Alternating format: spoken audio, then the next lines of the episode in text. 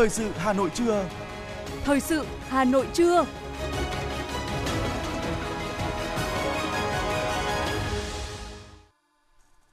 Thanh Hiền và Quang Huy xin kính chào quý vị các bạn. Bây giờ là chương trình thời sự của Đài Phát thanh và Truyền hình Nội, phát trực tiếp trên sóng phát thanh. Hôm nay thứ hai, ngày 12 tháng 12, chương trình có những nội dung chính sau đây. Tiếp tục các hoạt động của Thủ tướng Chính phủ Phạm Minh Chính trong chuyến thăm Hà Lan.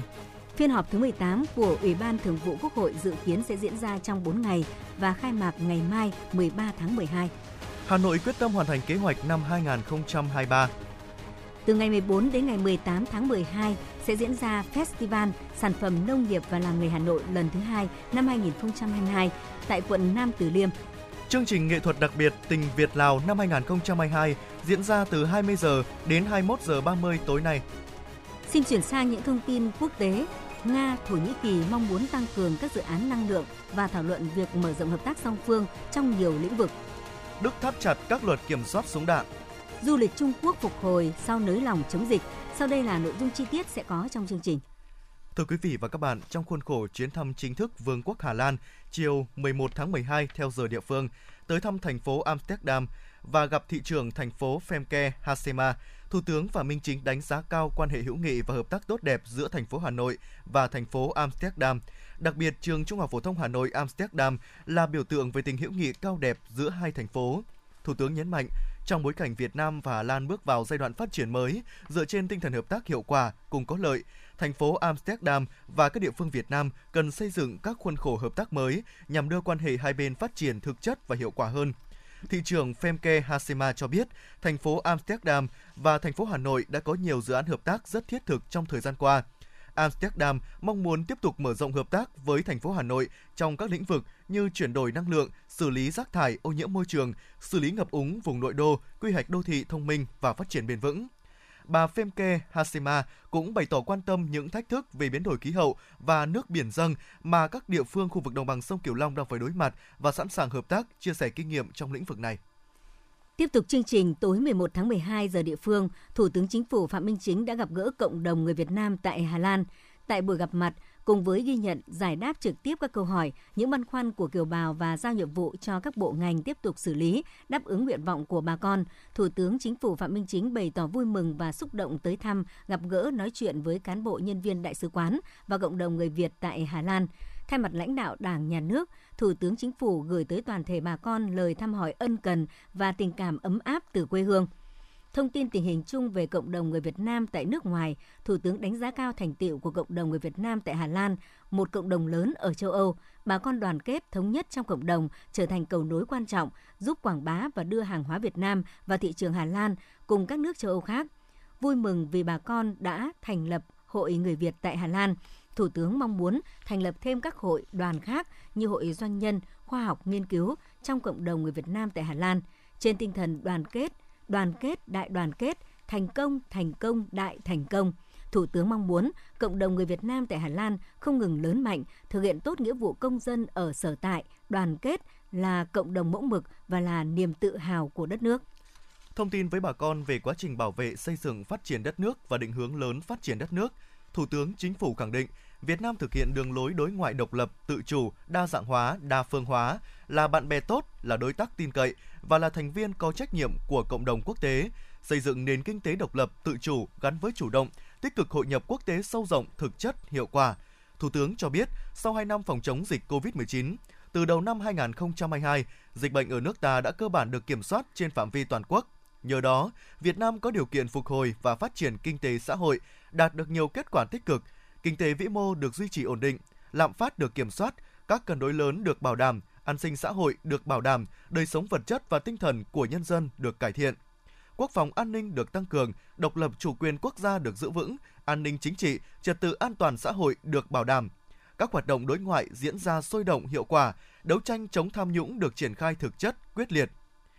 Về quan hệ Việt Nam Hà Lan, Thủ tướng Chính phủ đánh giá quan hệ hai nước đang rất tốt đẹp. Hà Lan đang là đối tác thương mại lớn thứ hai của Việt Nam ở châu Âu và là nhà đầu tư lớn nhất của Liên minh châu Âu EU tại Việt Nam. Hy vọng sau chuyến thăm này của Thủ tướng tới Hà Lan, hai nước sẽ nâng quan hệ song phương lên tầm cao mới. Thủ tướng Chính phủ Phạm Minh Chính khẳng định, thành tiệu trong công cuộc phát triển đất nước và trong quan hệ Việt Nam Hà Lan có đóng góp của cộng đồng người Việt Nam ở Hà Lan, mong muốn cộng đồng người Việt hình ảnh đất nước Việt Nam luôn được kính trọng trong lòng người dân Hà Lan.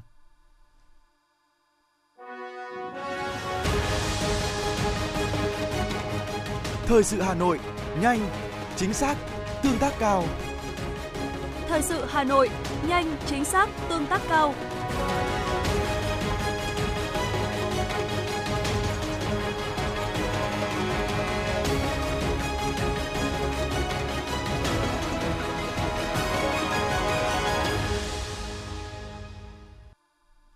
Thưa quý vị các bạn, phiên họp thứ 18 của Ủy ban Thường vụ Quốc hội sẽ khai mạc vào ngày mai 13 tháng 12. Tại phiên họp này, Ủy ban Thường vụ Quốc hội sẽ cho ý kiến về pháp lệnh sửa đổi, bổ sung một số điều của pháp lệnh về trình tự thủ tục xem xét, quyết định áp dụng biện pháp xử lý hành chính tại Tòa án Nhân dân, cho ý kiến về việc điều chỉnh dự toán kinh phí, bảo đảm hoạt động chưa sử dụng hết năm 2021 của Tổng cục Thuế và Tổng cục Hải quan, xem xét việc bổ sung dự toán ngân sách nhà nước, nguồn vốn viện trợ không hoàn lại của nước ngoài, nguồn chi thường xuyên năm 2021,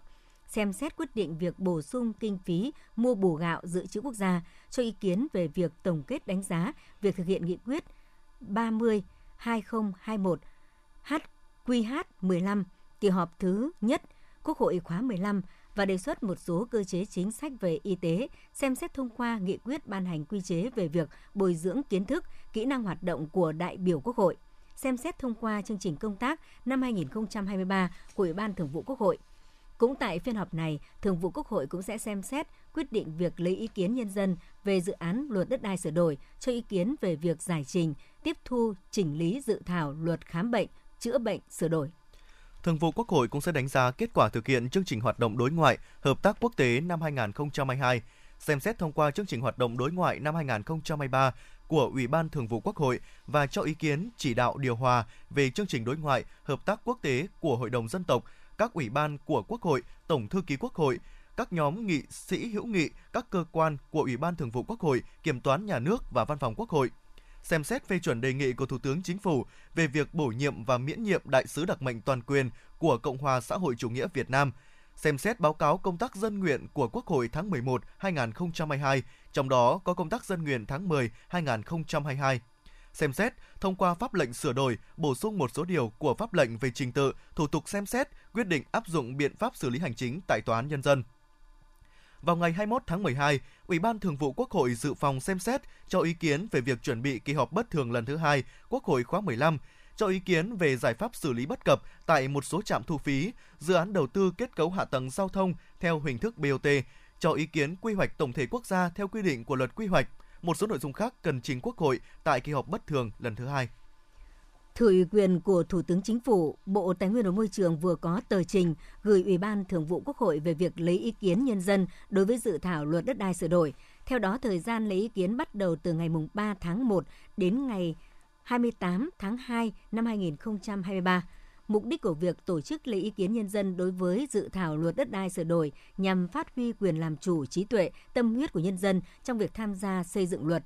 tạo sự đồng thuận của nhân dân, thể hiện ý chí nguyện vọng của nhân dân trong việc sửa đổi luật đất đai, việc tổ chức lấy ý kiến với các hình thức thích hợp, tạo điều kiện thuận lợi để các tầng lớp nhân dân ở trong nước và người Việt Nam định cư ở nước ngoài tham gia góp ý, hoàn thiện đối với dự thảo luật đất đai sửa đổi. Thưa quý vị và các bạn, năm 2022, dù chịu nhiều tác động do dịch COVID-19, nhưng với sự nỗ lực của cả hệ thống chính trị, Hà Nội vẫn hoàn thành mục tiêu tổng quát cả năm 2022 với 22 trên 22 chỉ tiêu đạt kế hoạch đề ra. Trong bối cảnh năm 2023 còn nhiều khó khăn, thành phố quyết tâm hoàn thành tốt kế hoạch phát triển kinh tế xã hội, đồng thời tiếp tục nỗ lực giải quyết những vấn đề dân sinh bức xúc.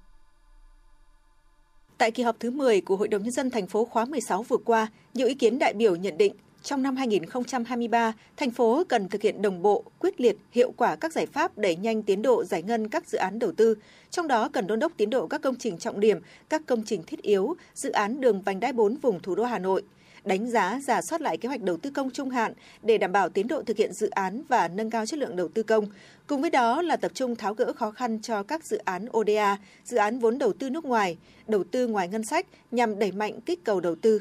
Phó Chủ tịch Hội đồng Nhân dân thành phố Phùng Thị Hồng Hà cho biết. Tập trung chỉ đạo quyết liệt và mạnh mẽ hơn nữa trong triển khai các dự án đầu tư công, các công trình trọng điểm của thành phố và nâng cao tỷ lệ giải ngân của thành phố, đẩy nhanh công tác giải phóng mặt bằng để thực hiện dự án đầu tư.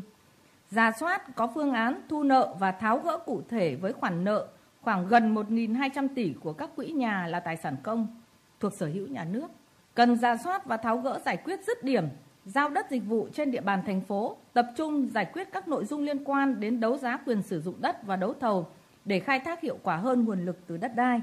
Nhiều ý kiến cho rằng để thúc đẩy giải ngân vốn đầu tư công, nhất là các huyện khu vực phía Nam, thành phố cần đầu tư quan tâm phát triển hạ tầng kinh tế xã hội cho các địa phương này. Trong đó cần tháo gỡ khó khăn trong thu hút đầu tư khu công nghiệp Nam Hà Nội, thể hiện qua việc tập trung tháo gỡ những vướng mắc liên quan đến giải phóng mặt bằng, vì điều này ảnh hưởng đến giải ngân đầu tư công.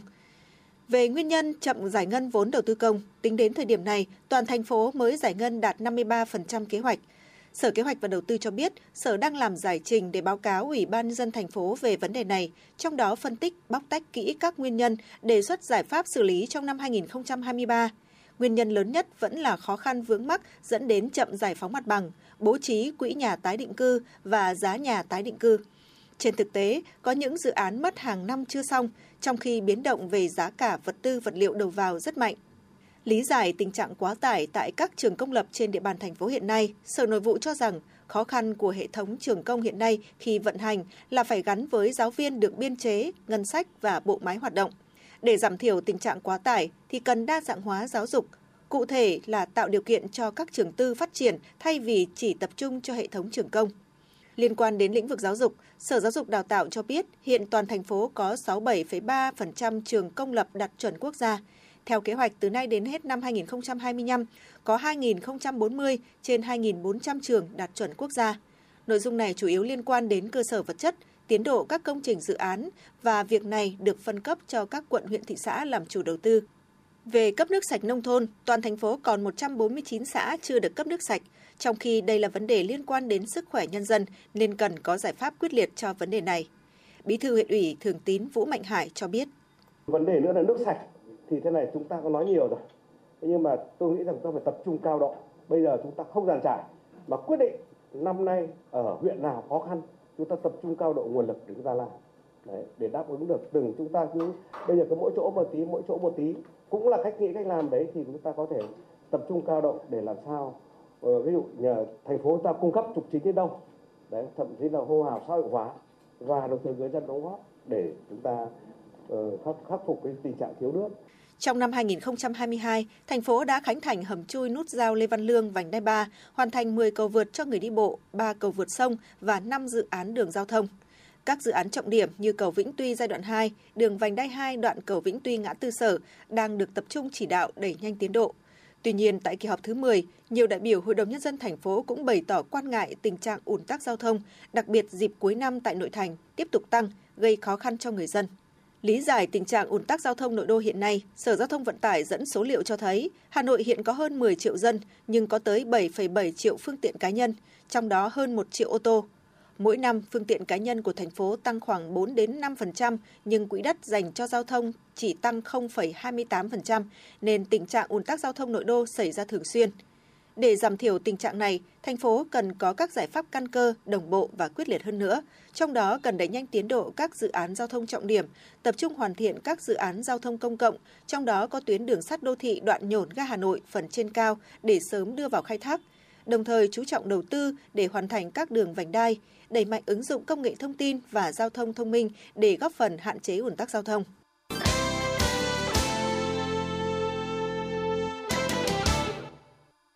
Tiếp tục là những thông tin về kinh tế. Thưa quý vị, sáng nay, Hội đồng Nhân dân huyện Đông Anh tổ chức kỳ họp thứ 8, kỳ họp thường lệ cuối năm, đánh giá tình hình thực hiện nhiệm vụ kinh tế xã hội, thu chi ngân sách năm 2022, quyết nghị kế hoạch năm 2023.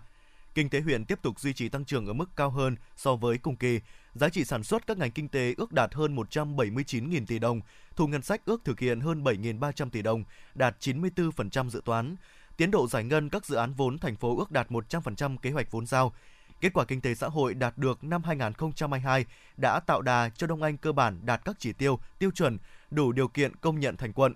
Trong hai ngày diễn ra kỳ họp, Hội đồng Nhân dân huyện sẽ tiếp tục xem xét, thông qua các nghị quyết theo thẩm quyền và tiến hành chất vấn đối với kết quả thực hiện đề án 5 có 30 và 15 đề án thành phần thuộc đề án đầu tư xây dựng huyện Đông Anh thành quận. Năm 2023, Đồng Anh xác định mục tiêu tiếp tục giữ vững ổn định tốc độ tăng trưởng, tập trung tối đa nguồn lực triển khai đồng bộ, quyết liệt các giải pháp để hoàn thành công nhận Đông Anh thành quận. Theo số liệu của Cục Thương mại Điện tử và Kinh tế số Bộ Công Thương vừa công bố, quy mô thị trường bán lẻ thương mại điện tử của Việt Nam dự báo tăng trưởng ở mức 20% trong năm 2022, đạt khoảng 16,4 tỷ đô la Mỹ. Ước tính có khoảng 57 đến 60 triệu người Việt Nam tham gia mua sắm trực tuyến với giá trị mua sắm bình quân đầu người 260 đến 285 đô la Mỹ.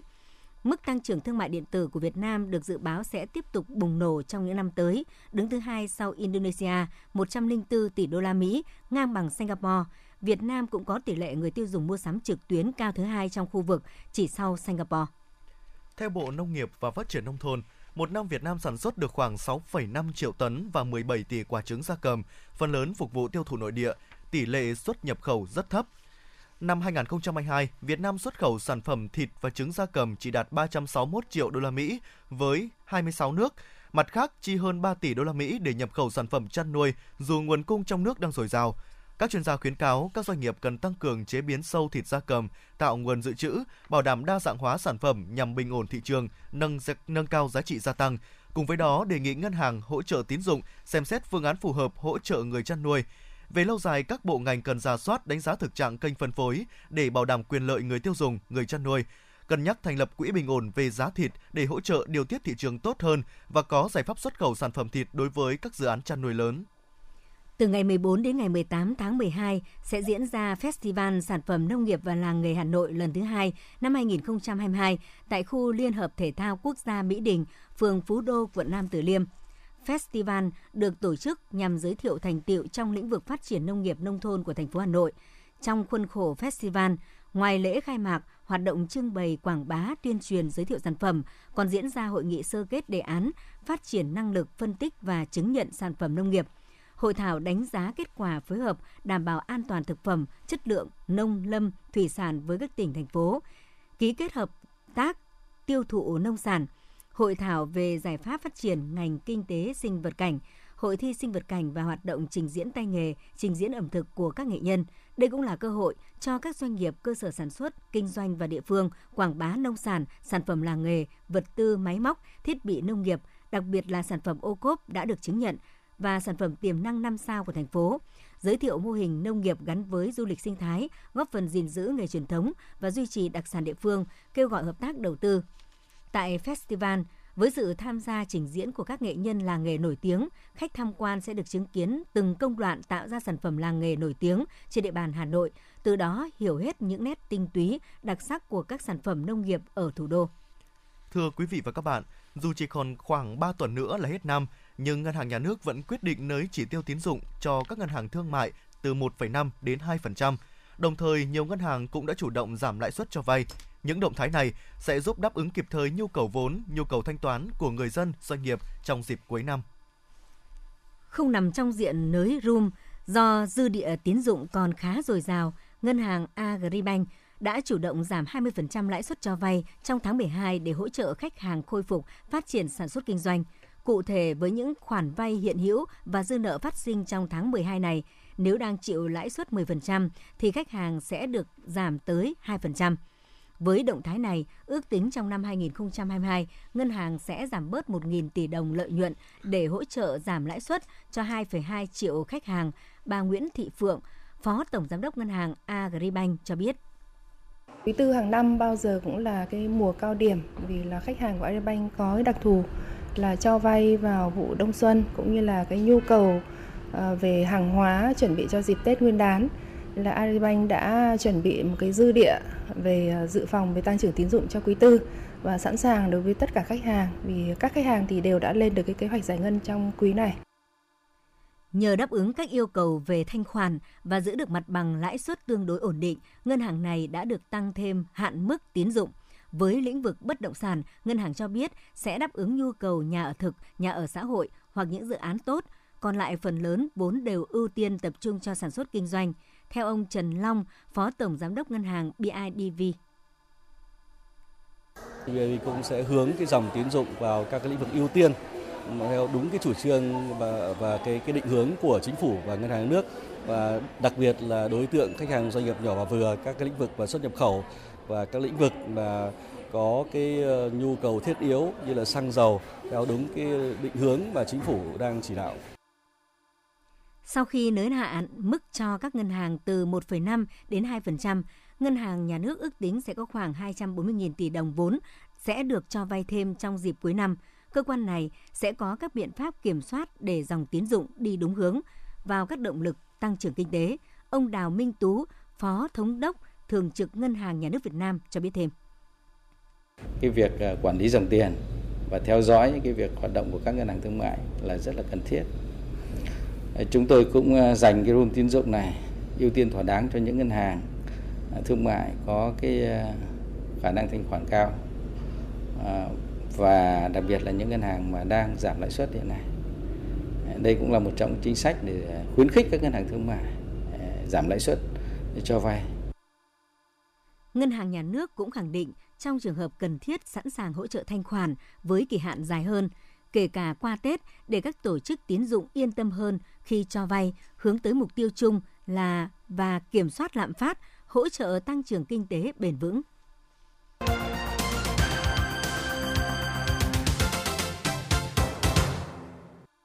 Thưa quý vị, Chủ tịch Ủy ban nhân dân thành phố Hà Nội Trần Sĩ Thanh đã ký ban hành kế hoạch số 317 ngày 7 tháng 12 2022 về tổ chức phong trào thi đua thực hiện chuyển đơn vị sự nghiệp công lập sang tự chủ tài chính trên địa bàn thành phố Hà Nội giai đoạn 2022-2025. Theo đó, phong trào được triển khai ở tất cả các sở ngành, các quận huyện thị xã, đơn vị sự nghiệp công lập trực thuộc thành phố, các cá nhân thuộc các địa phương đơn vị nêu trên – thi đua hoàn thiện cơ chế chính sách, tham mưu cấp có thẩm quyền về việc phân cấp ủy quyền phê duyệt đề án quản lý, sử dụng tài sản công, tăng cường trách nhiệm, tăng tính chủ động và cải cách thủ tục hành chính để nâng cao vai trò của thủ trưởng, người đứng đầu và nâng cao hiệu lực hiệu quả trong quản lý tài sản công, tăng nguồn thu cho đơn vị sự nghiệp và nâng tự chủ tài chính, qua đó ra soát điều chỉnh, bổ sung và hoàn thiện các danh mục dịch vụ sự nghiệp công sử dụng ngân sách nhà nước là dịch vụ sự nghiệp công cơ bản, thiết yếu và dịch vụ sự nghiệp công mang tính đặc thù của một số ngành lĩnh vực thuộc danh mục cấp có thẩm quyền ban hành được nhà nước bảo đảm kinh phí hoặc hỗ trợ kinh phí để thực hiện. Hội thảo văn hóa năm 2022 với chủ đề Thể chế chính sách và nguồn lực cho phát triển văn hóa tổ chức ngày 17 tháng 12 tới đây được dư luận quan tâm đặc biệt – kỳ vọng với sự quan tâm thích đáng có thể phát huy những tiềm năng văn hóa của đất nước, con người Việt Nam. Đây là hội thảo quan trọng với sự tham dự của các đồng chí lãnh đạo Đảng, Nhà nước, đại diện lãnh đạo các bộ, ngành địa phương, đại biểu Quốc hội, đại diện đại sứ quán một số nước và một số tổ chức quốc tế tại Việt Nam, đại diện một số đại học, trường đại học, viện nghiên cứu, cơ sở đào tạo về văn hóa, cơ sở văn hóa nghệ thuật, các chuyên gia, nhà khoa học, nhà quản lý trong nước và quốc tế. Thưa quý vị, nhằm góp phần vào thành công của năm đoàn kết hữu nghị Việt Nam Lào 2022, Ban tuyên giáo Trung ương tổ chức chương trình nghệ thuật đặc biệt Tình Việt Lào tổng kết cuộc thi tìm hiểu lịch sử quan hệ đặc biệt Việt Nam Lào, Lào Việt Nam năm 2022. Chương trình diễn ra vào lúc 20 giờ ngày 12 tháng 12 năm 2022 tại Nhà hát ca mối nhạc Việt Nam, Trung tâm Nghệ thuật Âu Cơ, số 8 Huỳnh Thúc Kháng, Ba Đình, Hà Nội. Các vị đại biểu và khán giả sẽ được thưởng thức một chương trình nghệ thuật được chuẩn bị công phu với các ca khúc đi cùng năm tháng, ca ngợi mối quan hệ hữu nghị vĩ đại, đoàn kết đặc biệt, hợp tác toàn diện Việt Nam Lào, Lào Việt Nam và các ca khúc nổi tiếng của nước bạn Lào. Xen kẽ trong chương trình còn có các phóng sự, truyền hình về tình Việt Lào trong sáng, thủy chung son sắt, kề vai sát cánh bên nhau trong chiến tranh và hợp tác, giúp đỡ nhau trong thời bình. Về quá trình tổ chức cuộc thi, những câu chuyện và tình cảm của những người dự thi đối với quan hệ giữa hai nước Việt Nam Lào thể hiện mong muốn quan hệ đặc biệt Việt Nam Lào sẽ mãi mãi xanh tươi, đời đời bền vững, tiếp tục nở hoa thơm, kết trái ngọt.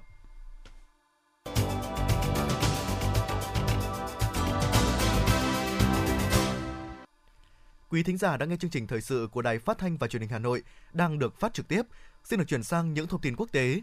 Thưa quý vị, trong tuyên bố ngày 11 tháng 12, Điện Kremlin thông báo Tổng thống Nga Vladimir Putin và người đồng cấp Thổ Nhĩ Kỳ Tayyip Erdogan đã điện đàm, trong đó hai bên thảo luận về việc mở rộng hợp tác song phương trong nhiều lĩnh vực. Cũng tại cuộc điện đàm, Tổng thống Putin và người đồng cấp Erdogan còn trao đổi về vấn đề Syria, đồng thời nhấn mạnh Bộ Quốc phòng và Bộ Ngoại giao hai nước sẽ duy trì liên lạc chặt chẽ liên quan đến vấn đề này. Đức đang có kế hoạch thắt chặt các luật về súng đạn. Động thái diễn ra sau khi một nhóm cực hữu bị nghi ngờ có âm mưu lật đổ chính phủ nước này bằng bạo lực. Đây là thông tin do Bộ trưởng Bộ Nội vụ Đức đưa ra trong cuộc trả lời phỏng vấn vừa được công bố. Thưa quý vị, một người đàn ông Libya bị buộc tội chế tạo quả bom khiến 270 người tử vong trong vụ nổ máy bay Pan Am 103 ở Lockerbie, Scotland vào năm 1988 đang bị giam giữ tại Mỹ. Đây là thông tin do giới chức thực thi pháp luật của Scotland và Mỹ đưa ra ngày hôm qua. Hôm qua, tàu vũ trụ của một công ty khởi nghiệp Nhật Bản đã được phóng lên mặt trăng. Đây là sứ mệnh chinh phục mặt trăng đầu tiên của Nhật Bản và cũng là sứ mệnh đầu tiên do một công ty tư nhân nước này thực hiện. Theo kế hoạch, tàu vũ trụ sẽ hạ cánh xuống phần bề mặt nhìn thấy của mặt trăng vào tháng 4 năm 2023. Cơ quan y tế New York khuyến cáo người dân nên đeo khẩu trang chất lượng cao trong không gian kín và cả nơi đông người, ngay cả khi đã tiêm phòng COVID-19 hoặc cúm. Trước đó vào tháng 11, các chuyên gia Mỹ đã cảnh báo về nguy cơ xảy ra ba đại dịch cùng lúc tại Mỹ trong bối cảnh nước này tiếp tục ghi nhận số ca mắc cúm, virus hợp bào hô hấp và bệnh COVID-19 gia tăng, đẩy các cơ sở y tế trên toàn quốc rơi vào tình trạng quá tải.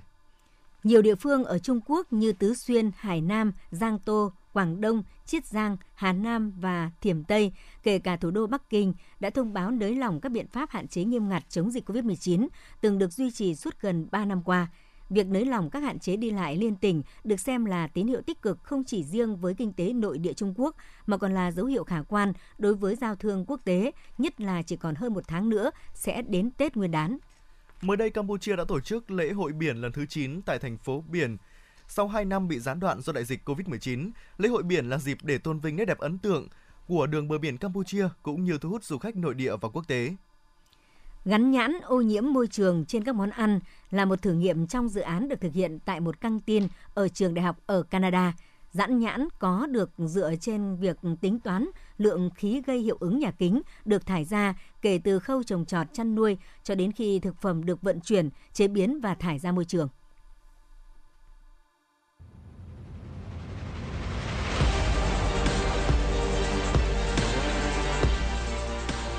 Bản tin thể thao. Bản tin thể thao.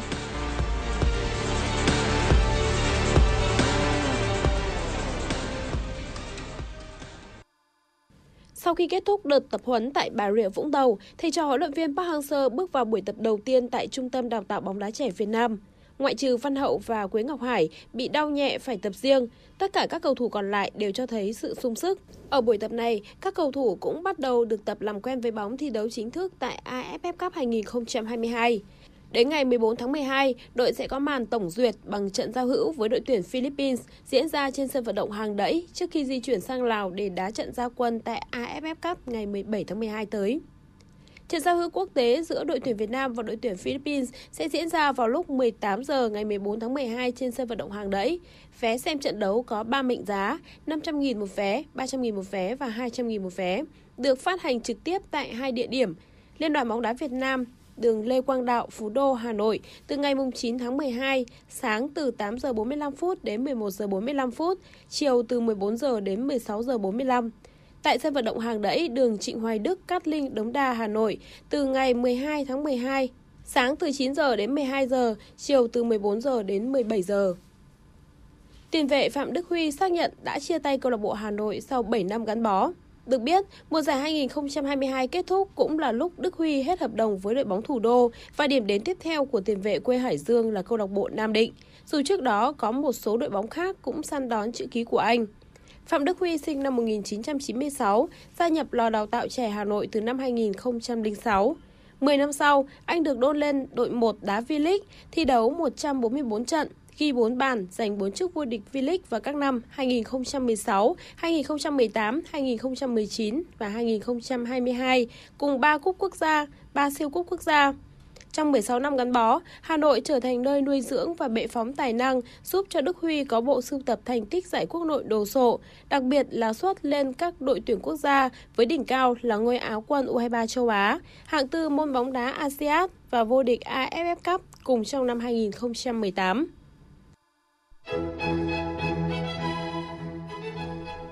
Dự báo thời tiết khu vực Hà Nội chiều và tối ngày 12 tháng 12, trung tâm thành phố Hà Nội không mưa, trưa chiều trời nắng, nhiệt độ từ 12 đến 21 độ C.